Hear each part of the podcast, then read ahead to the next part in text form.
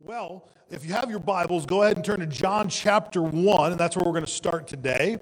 And we're in week three of our series, Holy Visitation. And we're actually going to read a good portion of John chapter 1. John chapter 1 is the prologue to what John sets up and, and to what John is uh, trying to call us uh, to uh, here as, as uh, we read through the story of Jesus. John chapter 1, in verse 1, it says this In the beginning was the Word, and the Word was with God, and the Word was God. And He was in the beginning with God, and all things came into being through Him, and apart from Him, nothing came into being that has come into being. In Him was life, and the life was the light of men. The light shined in the darkness, and the darkness did not comprehend it. There was a man sent from God whose name was John. He came as a witness to testify about the light so that all might believe through him. He, saw, he was not the light, but he came to testify of or about the light. There was the true light which, uh, coming into the world, enlightens every man. He was in the world, and the world was made through him, and the world did not know him. He came to his own, and those were his own did not receive him. But as many as received him, he gave them the right to become the children of God. Even those who believed in his name, who were born not of, uh, not of blood, nor of flesh, nor the womb of man, but of God.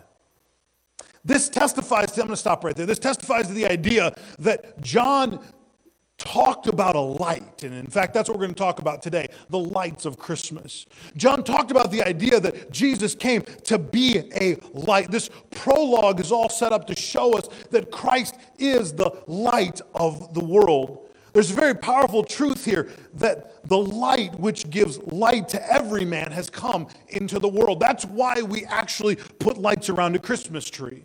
This prologue of John speaking to the light of the world is why that we hang candles in our in our window panes during the Christmas season. It's why men have fashioned creative ways to show off light to the world. In fact, we'll get into the colors and why they're so very important, the colors that we see lit up throughout Christmas.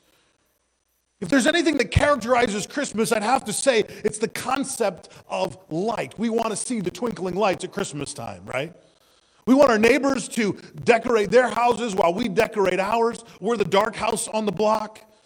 Some of you, maybe you have that neighbor that doesn't put anything on the outside. Lori does a phenomenal job on the inside, and we haven't done anything on the outside. Sorry for our neighbors. But some of our neighbors have these beautifully lit up homes, and they're just twinkling with these very starry lights of Christmas. And it gives us hope and it gives us reason to believe that when we see those lights, there's a purpose that's far beyond just decoration.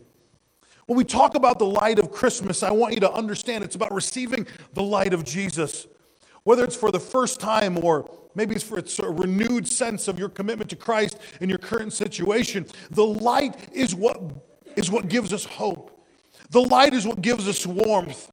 We give, we give testament to the idea of light when we say there's light at the end of the tunnel. That when we go through something difficult or hard or a hardship in life, we can see hope. There's light at the end of the tunnel. There's this concept that light brings us uh, to a place where darkness is dissipated. We understand that it's very simple to light up a very dark room with a simple match if light is expelled from a room, if there's total darkness, almost like we've tried to do by blocking out half the windows here, when there's almost total darkness and you light that small match, it illuminates the, the room because light gives hope, it gives purpose, it gives guidance. Everything that has to do with Christmas lights is about the concept that there is hope and there's a story to be told in each individual color of those strands. Traditionally, the Christmas lights go as in this particular order. There's purple, there's amber, there's green, there's gold, there's blue, there's white, and there's red. These are the traditional Christmas lights or colors of light of Christmas. The first one I want to talk about is the, the purple color, or the color of royalty. It gives us a sense of the prophetic nature of who God is, that He came, this Jesus, swaddled as a baby, laying in a manger clothed in flesh and blood, that he came to fulfill the prophetic word of God. That Christ came in his royal nature to fulfill every promise that God had spoken to his people. These prophecies were so numerous in number that they literally talked of the fact that he would be born of a virgin. They talked about his literal placement of his birth, the town that he would be birthed in. They talked about so many other nuanced ideas of the birth of Christ, and they couldn't have happened just by chance. They couldn't have happened just on a whim. It had to be intentional that God would send his son at a specific place, at a specific time, through a specific couple, and that they would bring forth a very prophetic prophecy, a very prophetic understanding that the royalty of heaven had finally met earth. Many of us can relate to the idea of long held prophecies or promises that have been put off for, man, sometimes many years. In fact, the people of God had been hoping for their Savior for hundreds of years. There was a dark spot between the Old Testament and the New where God had seemed to go quiet for hundreds of years. And they were hoping for the time that their Savior would rise. In fact, they waited their Messiah with such anticipation that before Jesus, there were at least three historical figures who came who claimed to be Messiah. The last was the name Judah the Hammer. And he was such an important historical figure that he even tried to have coins minted in his name and in his likeness. And he was hoping to be the Messiah of God's people, yet his reign fell quickly. He was demolished and overthrown by the Roman army because God's people were looking for someone to fulfill all of these prophecies, all of these promises, but they looked in the wrong way, in the wrong vantage point. They were hoping that a king would come riding in on a white horse, ushering a horde of an army and overthrow the Roman rule. Yet they found Christ come as a baby wrapped in swaddling clothes and laying in a manger. But that prophecy that he fulfilled in that manger was very, very important. It spoke to the royal nature of who he really was, that Christ wouldn't strip himself of his of his divinity, yet he would wrap it in human flesh so that you and I could have a different picture of what it is to be made human. The second color that we look at is the light of the star or the amber color of the sun. The Magi, these wise men looking and seeking to find this coming king, as they looked on the night sky, they saw a specific star and they headed towards that star. They knew that there was something specific about that bright amber color that hung in the night sky.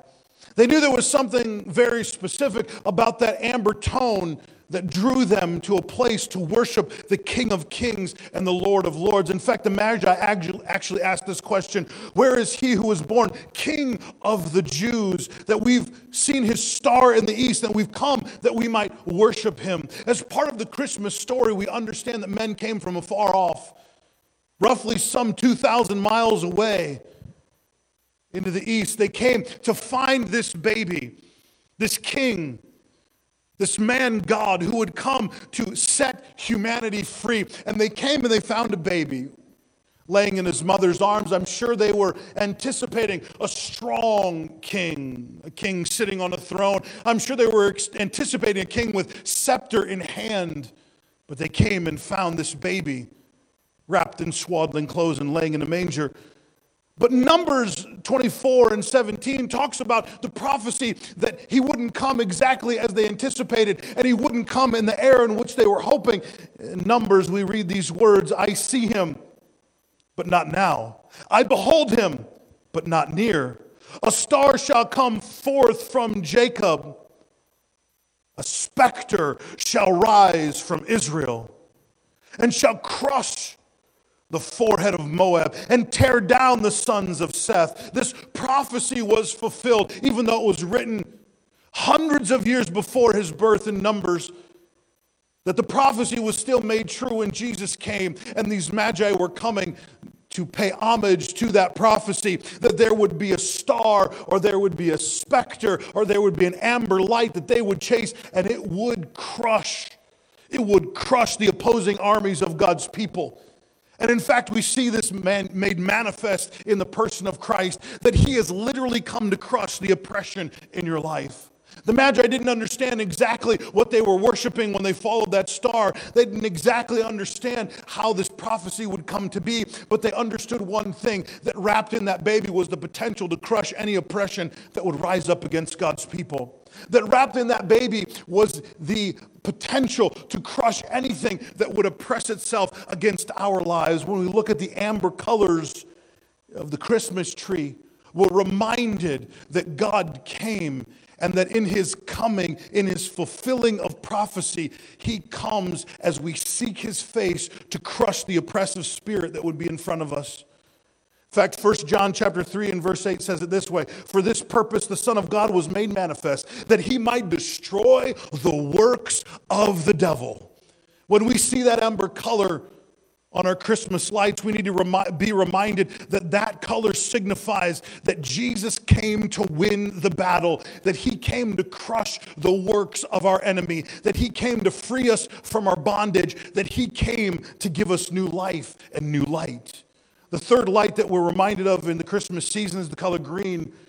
It's the color of evergreen, as we talked about the tree before, this concept of everlasting light, but it makes a statement that's far beyond just a, a here, by, a here in the by and by existence, that we would find heaven as our home when this life is over. Although that is very true, and we'll get to the statements of immortality later, Jesus came to give us an everlasting life. What that means is provision for all of life and the whole of life.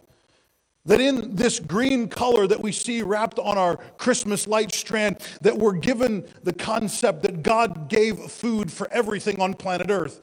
You know, we're supposed to eat our greens as fuel for our body. Some of us do a really good job of eating our greens, some of us don't. I don't do a very good job of that all the time. In fact, I like other things like meat and protein, and that's good for us. And I think it's like being a vegetarian because I think that cow ate grass and I ate the cow. So that's close enough, right?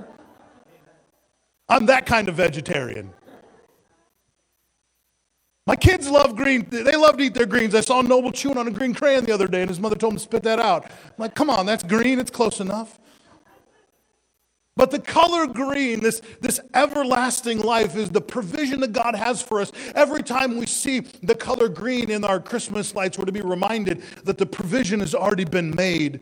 That the promise of God for our future to be blessed and hopeful in Him has already been laid out. That there's nothing that this life could throw at us that God hasn't already made the provision for. There's a sense of everlasting life. In fact, we have this concept written in John chapter 1, verse 3 and 4, verses that we've already read this morning. It says, All things were made through him, and without him nothing was made that was made. In him was life, and that life was the light of men. That in him is the total vitality of all life.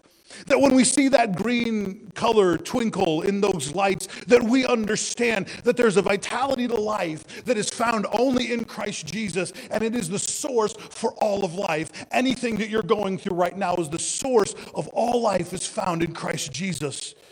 And God wants us to help navigate this life and all of its complexities. You might be on a high, high, or you might be on a very, very low. But every answer that you need, every answer to every question is found in Christ. And not just the, the answer to your questions, but the provision to get you through. If you're finding it hard to get through this Christmas season, trust Trust in the everlasting nature of our God. Trust in His provision. Trust that He can see you through. He will give you raises, benefits, bonuses when you least expect it. He will give you vitality in your body to get through sickness and pain and hurt. He will restore in you what the enemy is meant to steal from you. This is the everlasting nature, the paid for price that Christ gave on that cross. The next light that we look at is the light of glory or the glory of God. It's the it's the simple color of gold. Now, we don't necessarily see gold lit up like they used to see. In fact, when, when we had the first concept of Christmas lights, we had candles, and candles were wrapped around maybe cellophane or other jewels to give off different colors and lights. And if you were someone of great status, you had different ornaments that were wrapped in gold leaf, or maybe they're made of pure gold, but it, it shone the glory of God. In fact, it was, it was such a, a demonstrative display that in the Middle Ages, the king would walk around at the Christmas time. This is why we see, we see uh, uh, uh, city squares lit up, and he would give over his treasure trove of gold and allow people to look and to gaze on the wealth of the kingdom as they lit up the gold that represented their kingdoms. In fact, this is where we get the concept that the gold or the glory of God is shown through the color gold. Now, these men at that time used it for their personal purposes to, to bolster themselves and to show that, that they had the glory of God based on their wealth. But the concept remains that God's glory is shown through that color gold. That when we look on gold, that we see the promise of God's glory, the promise of his person. The promise that we read in Psalms chapter 8 and verse 4 and 5. If you have your Bibles, go and turn there. But the greatest glory that God ever gave man is not something wrapped up in things tangible like money. It's not something wrapped up in gold bars. It's not something that we would lay gold leaf over. But the greatest glory that God has ever shown humanity was you and I. In fact, in Psalms chapter 8 and verse 4 and 5, it says it this way the psalmist looked up in the night sky and that he wondered, much like the Magi. He saw the heavens in their expanse, and I feel that there was a sense of revelation where God's glory was poured out on him. And he said, What is man that you take thought of him? What is the Son of Man that you even care for him? Yet you've made him a little lower. Your Bible might say the word God, or it might say himself, that you've made him a little lower than yourself. You've crowned him a sense of gold and glory. But it goes on to say you've, you've crowned him with glory and honor. I think better words there and a better translation would be dignity and worth. That we think of the sense of the glory of God, we don't think of his majesty enthroned on high, but we think of the sense of God pouring his life into you and I, that we have a sense of dignity and worth, of glory and honor. The psalmist was caught up in the concept, God, what am I? What is humanity? What are we as frail human beings that you even take a thought towards us, that you would even have a plan for us, yet you've given us glory and honor or dignity and worth? I don't care what you've been through. Every time you see gold in the Christmas season, especially gold lights, it should remind you that you have value, that you have worth, that God has something for you of great value, of great dignity. That you are not just someone to be discarded. You are not just someone to be cast off. That you are in this life on purpose with a purpose. Every time we see that gold color, it shouldn't remind us of what we don't have. It should remind us of what we do have. The glory of God resonant on the inside of us. The Lord has come to bring us worth, value. He's come to show us and to restore in us the excellence that is you the excellence that you are, that He created you for a purpose. Some of us need Him in this moment like we've never needed Him in our life, but that's okay. You only need him because he loves you. You only need him because he wants to woo you. You only need him because he wants you close. And let me tell you a secret every person in this room, whether they know it or not, needs him the way you do so desperately, so uniquely. That doesn't diminish your glory. That doesn't diminish your value, your dignity, and worth. That only raises you to a new standard. That you finally drop the facade and say, God, I need your presence here in my life today. Every time we see that colored light of gold, we should be reminded of the glory and honor, the dignity and worth that's intrinsic inside of us. That on our person is stamped the very image of God, the Imago Dei. That on each of us is his fingerprint that He's carved us out in this world for a very specific purpose, and that He loves you just the way you are, but He loves you way too much to leave you where you are. The next light that we're reminded of is the color blue. It's the, it's the light of the world. As John said, Jesus is the light of the world. That we're reminded after we recognize our own, our own glory and honor, our dignity and worth, that as we recognize the intrinsic value that's born in each individual person, that we have a job to do, that God set us on this people planet for a purpose, and that's that we would effectually seek and save those that are lost. That there's a hope of salvation that's found in one person, our King of Kings, our Lord of Lords, our Jesus who sits high on a throne. And that if we would understand the hope that we have of salvation in Christ Jesus, that we could literally take over this world like a coming flood. If you're unaware, this blue color is very hard to actually make manifest. There's very specific jewels that you have to have to make it work, sapphire being one of them, and a very clean and crisp version of sapphire.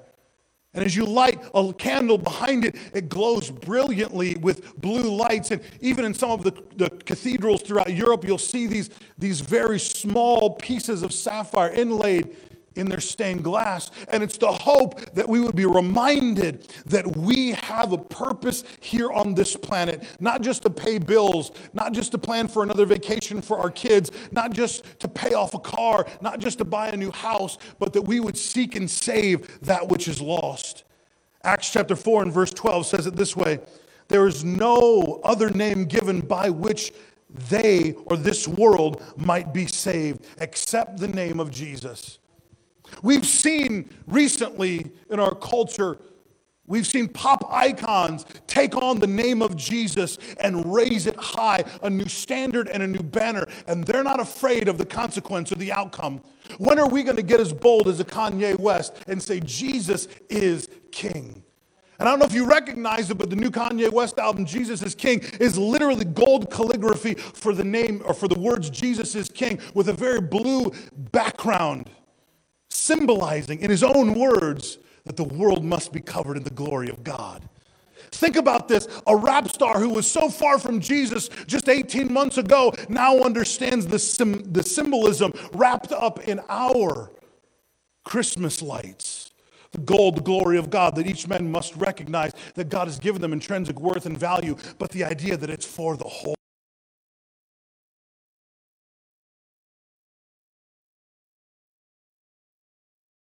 To see this world saved by the very power of Christ.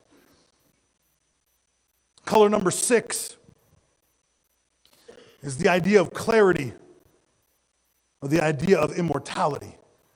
We can clear our heads and know that we have a purpose, that we have a position in Christ, that we know through this white color that we are not here on accident.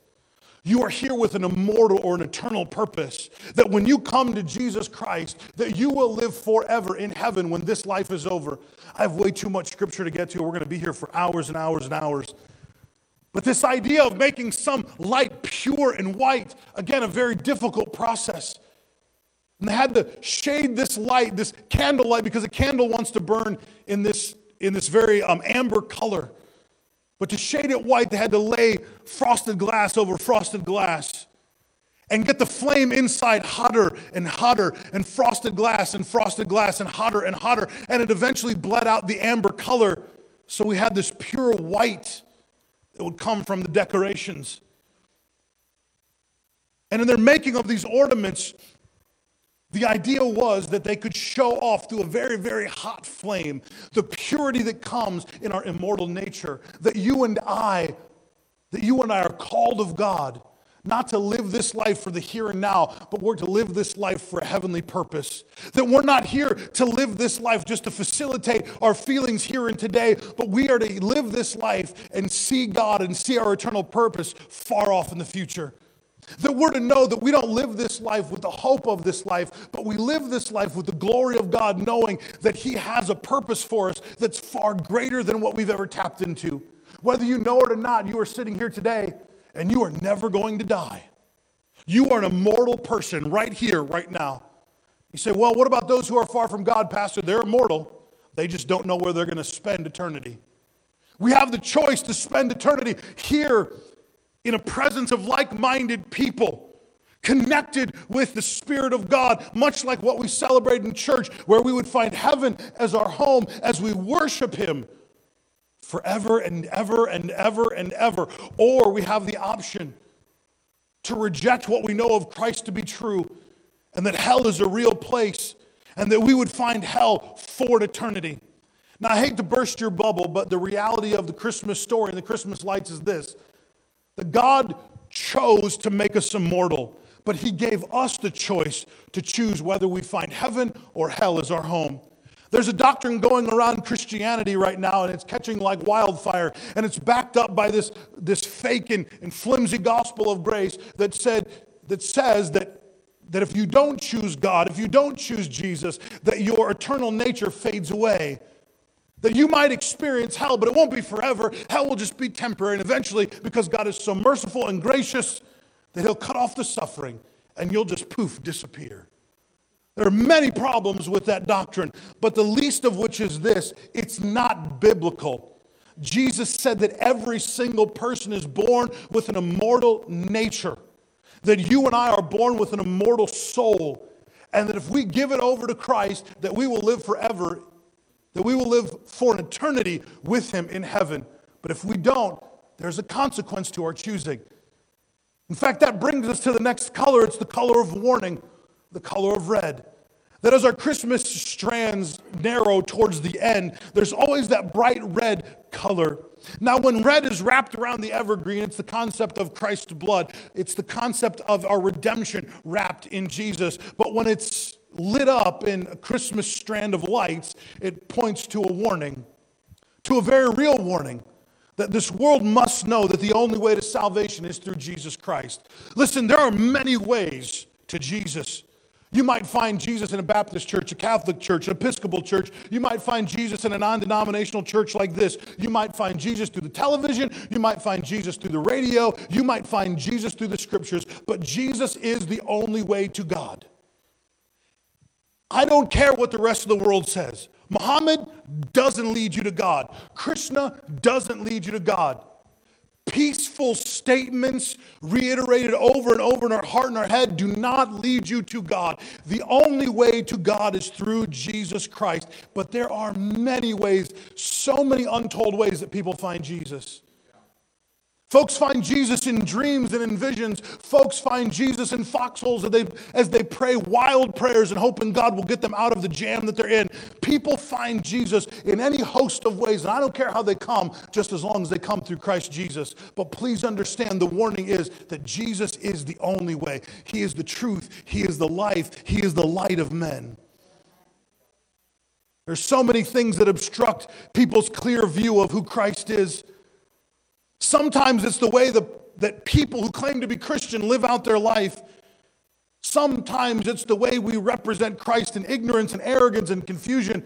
And other times people, they, come to a, a brick wall when we mention the word Jesus, when we mention that name, Jesus, because they're so angry at God for what they've gone through and they want to blame Him for all of life's troubles. God, if you were a good God, you wouldn't have let me go through that. If you were a good God, you wouldn't have, you wouldn't have allowed this pain to come into my life. If you were a good God, you would have changed the station. Yet we know that in his good nature, in his loving nature, he allows us to choose.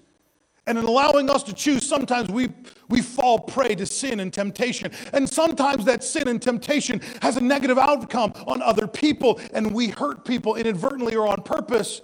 That there's a cycle of hurt that happens in life, and it has nothing to do with God, but everything to do with our choice. And this red is a warning to us not just that the world around us needs to be saved, not just that those close to us need to come to the saving knowledge of Jesus, but that if we aren't careful, that we can be those who inflict pain and hurt on a dying world who desperately need Jesus. Listen, I don't want to do anything that would ever turn anyone off to the gospel, but I will do anything, anything within our power to bring people to Him. Listen, there are a bunch of folks who don't understand why we had a concert up here that looked like a rock concert last night. They couldn't understand why we had a drum machine and people singing and look like they're trying to glorify themselves. Look at those, look at those artists. All they want to do is bring glory to themselves. They just want the crowd to clap for them. In fact, I had that comment in an email about this band. Listen, there's nothing in the Bible that says you can't bring good music in church. There's nothing in the Bible that says you can't worship God with all kinds of different instruments. There's nothing in Scripture other than man made tradition that says that we can't bring folks together and worship God with someone who's actually a good singer. In fact, I'd rather have a good singer than a bad one. Amen. I'll take a bad one who's wholeheartedly into it, but trust me, I'd much rather I'd much rather have Tabitha sing than me, because if I sing, y'all ain't coming. You'll come once or twice and maybe throw tomatoes at the show, but you ain't staying around. But there's nothing short of sin that we won't do to bring people into the gospel. That's why I don't ever bat an eye at how much money we spend on events. That's why I don't ever bat an eye about how much money we spend fixing up the kid, kids' wing.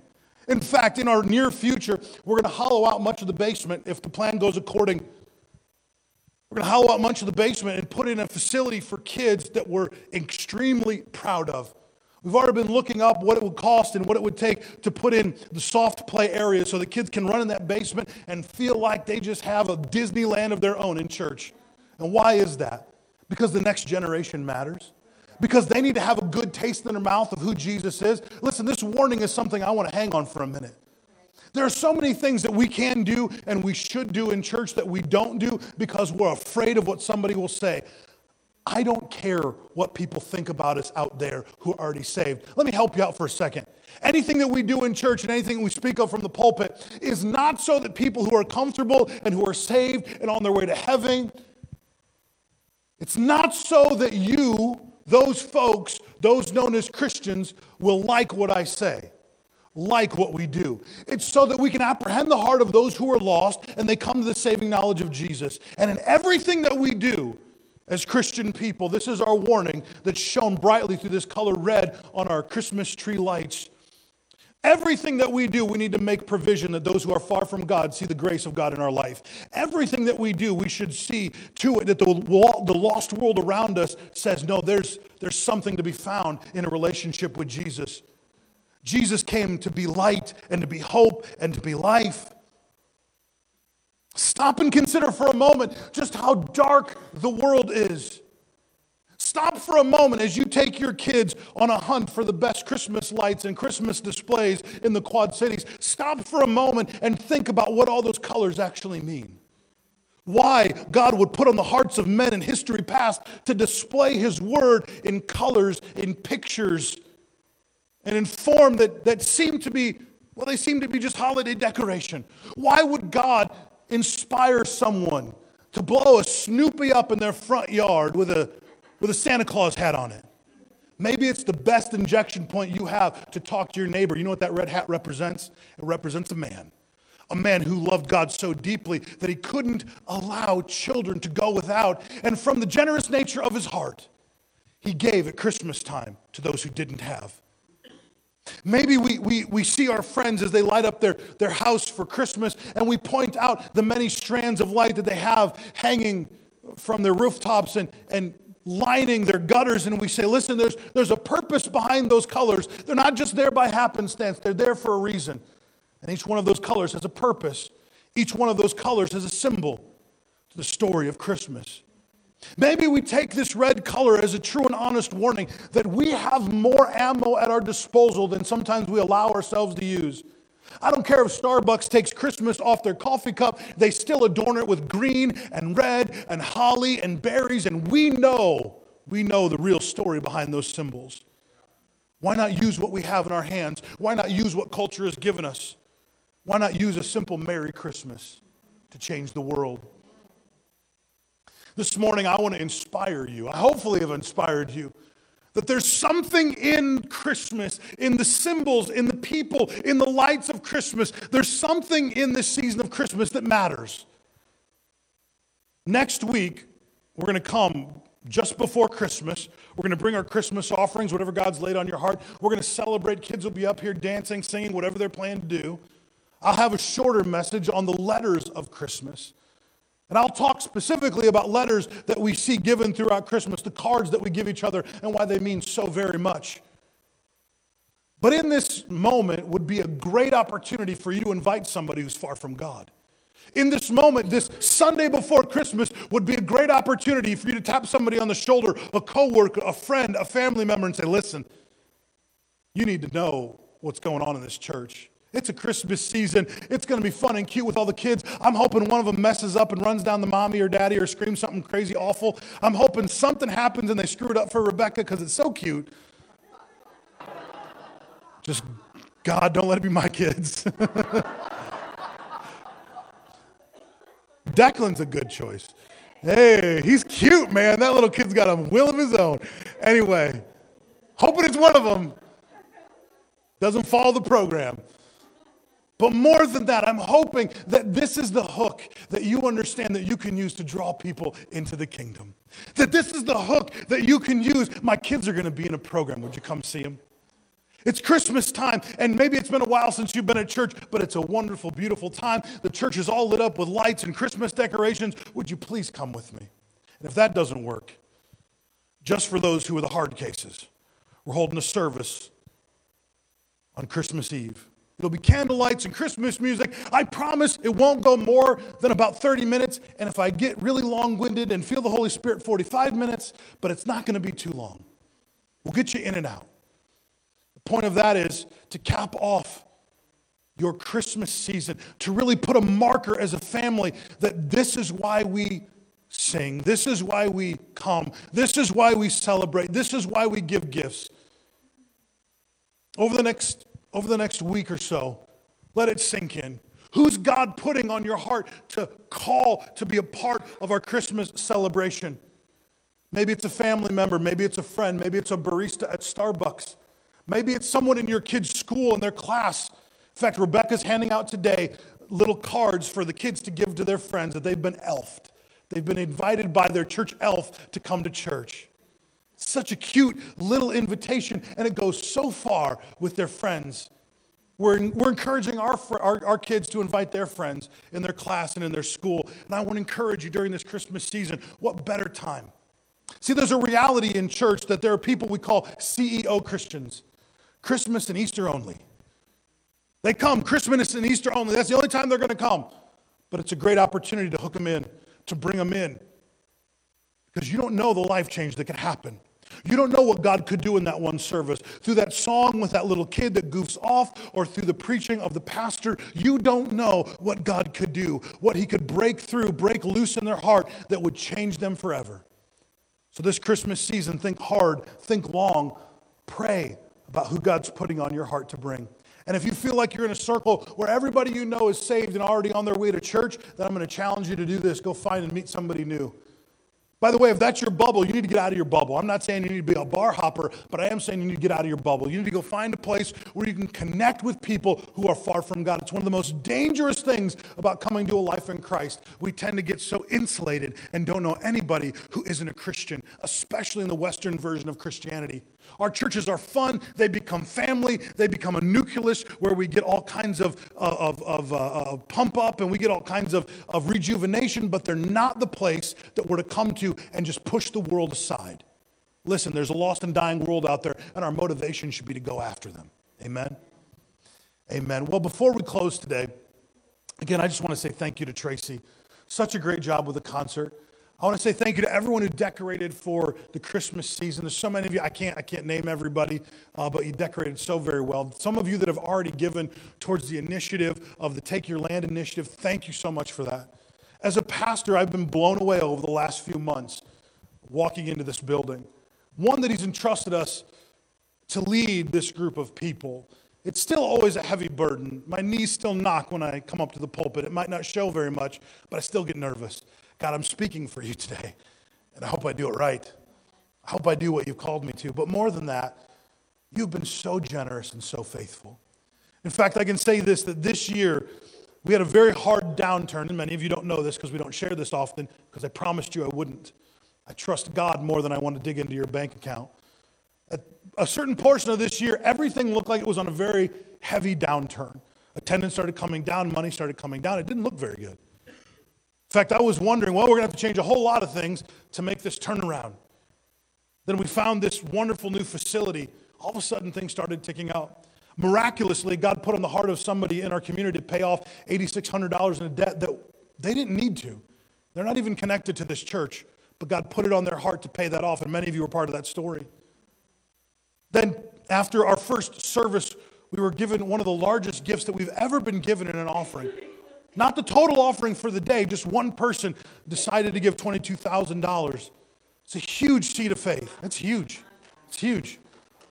But more than that, God is working on the hearts and lives of people. We have seen folks come in these doors since we've been here whose story would rock your world. If I went through and started talking about the background of some of the folks that have come in here and decided to make Grace Family Church their home, in the last six months to a year. It would blow your mind.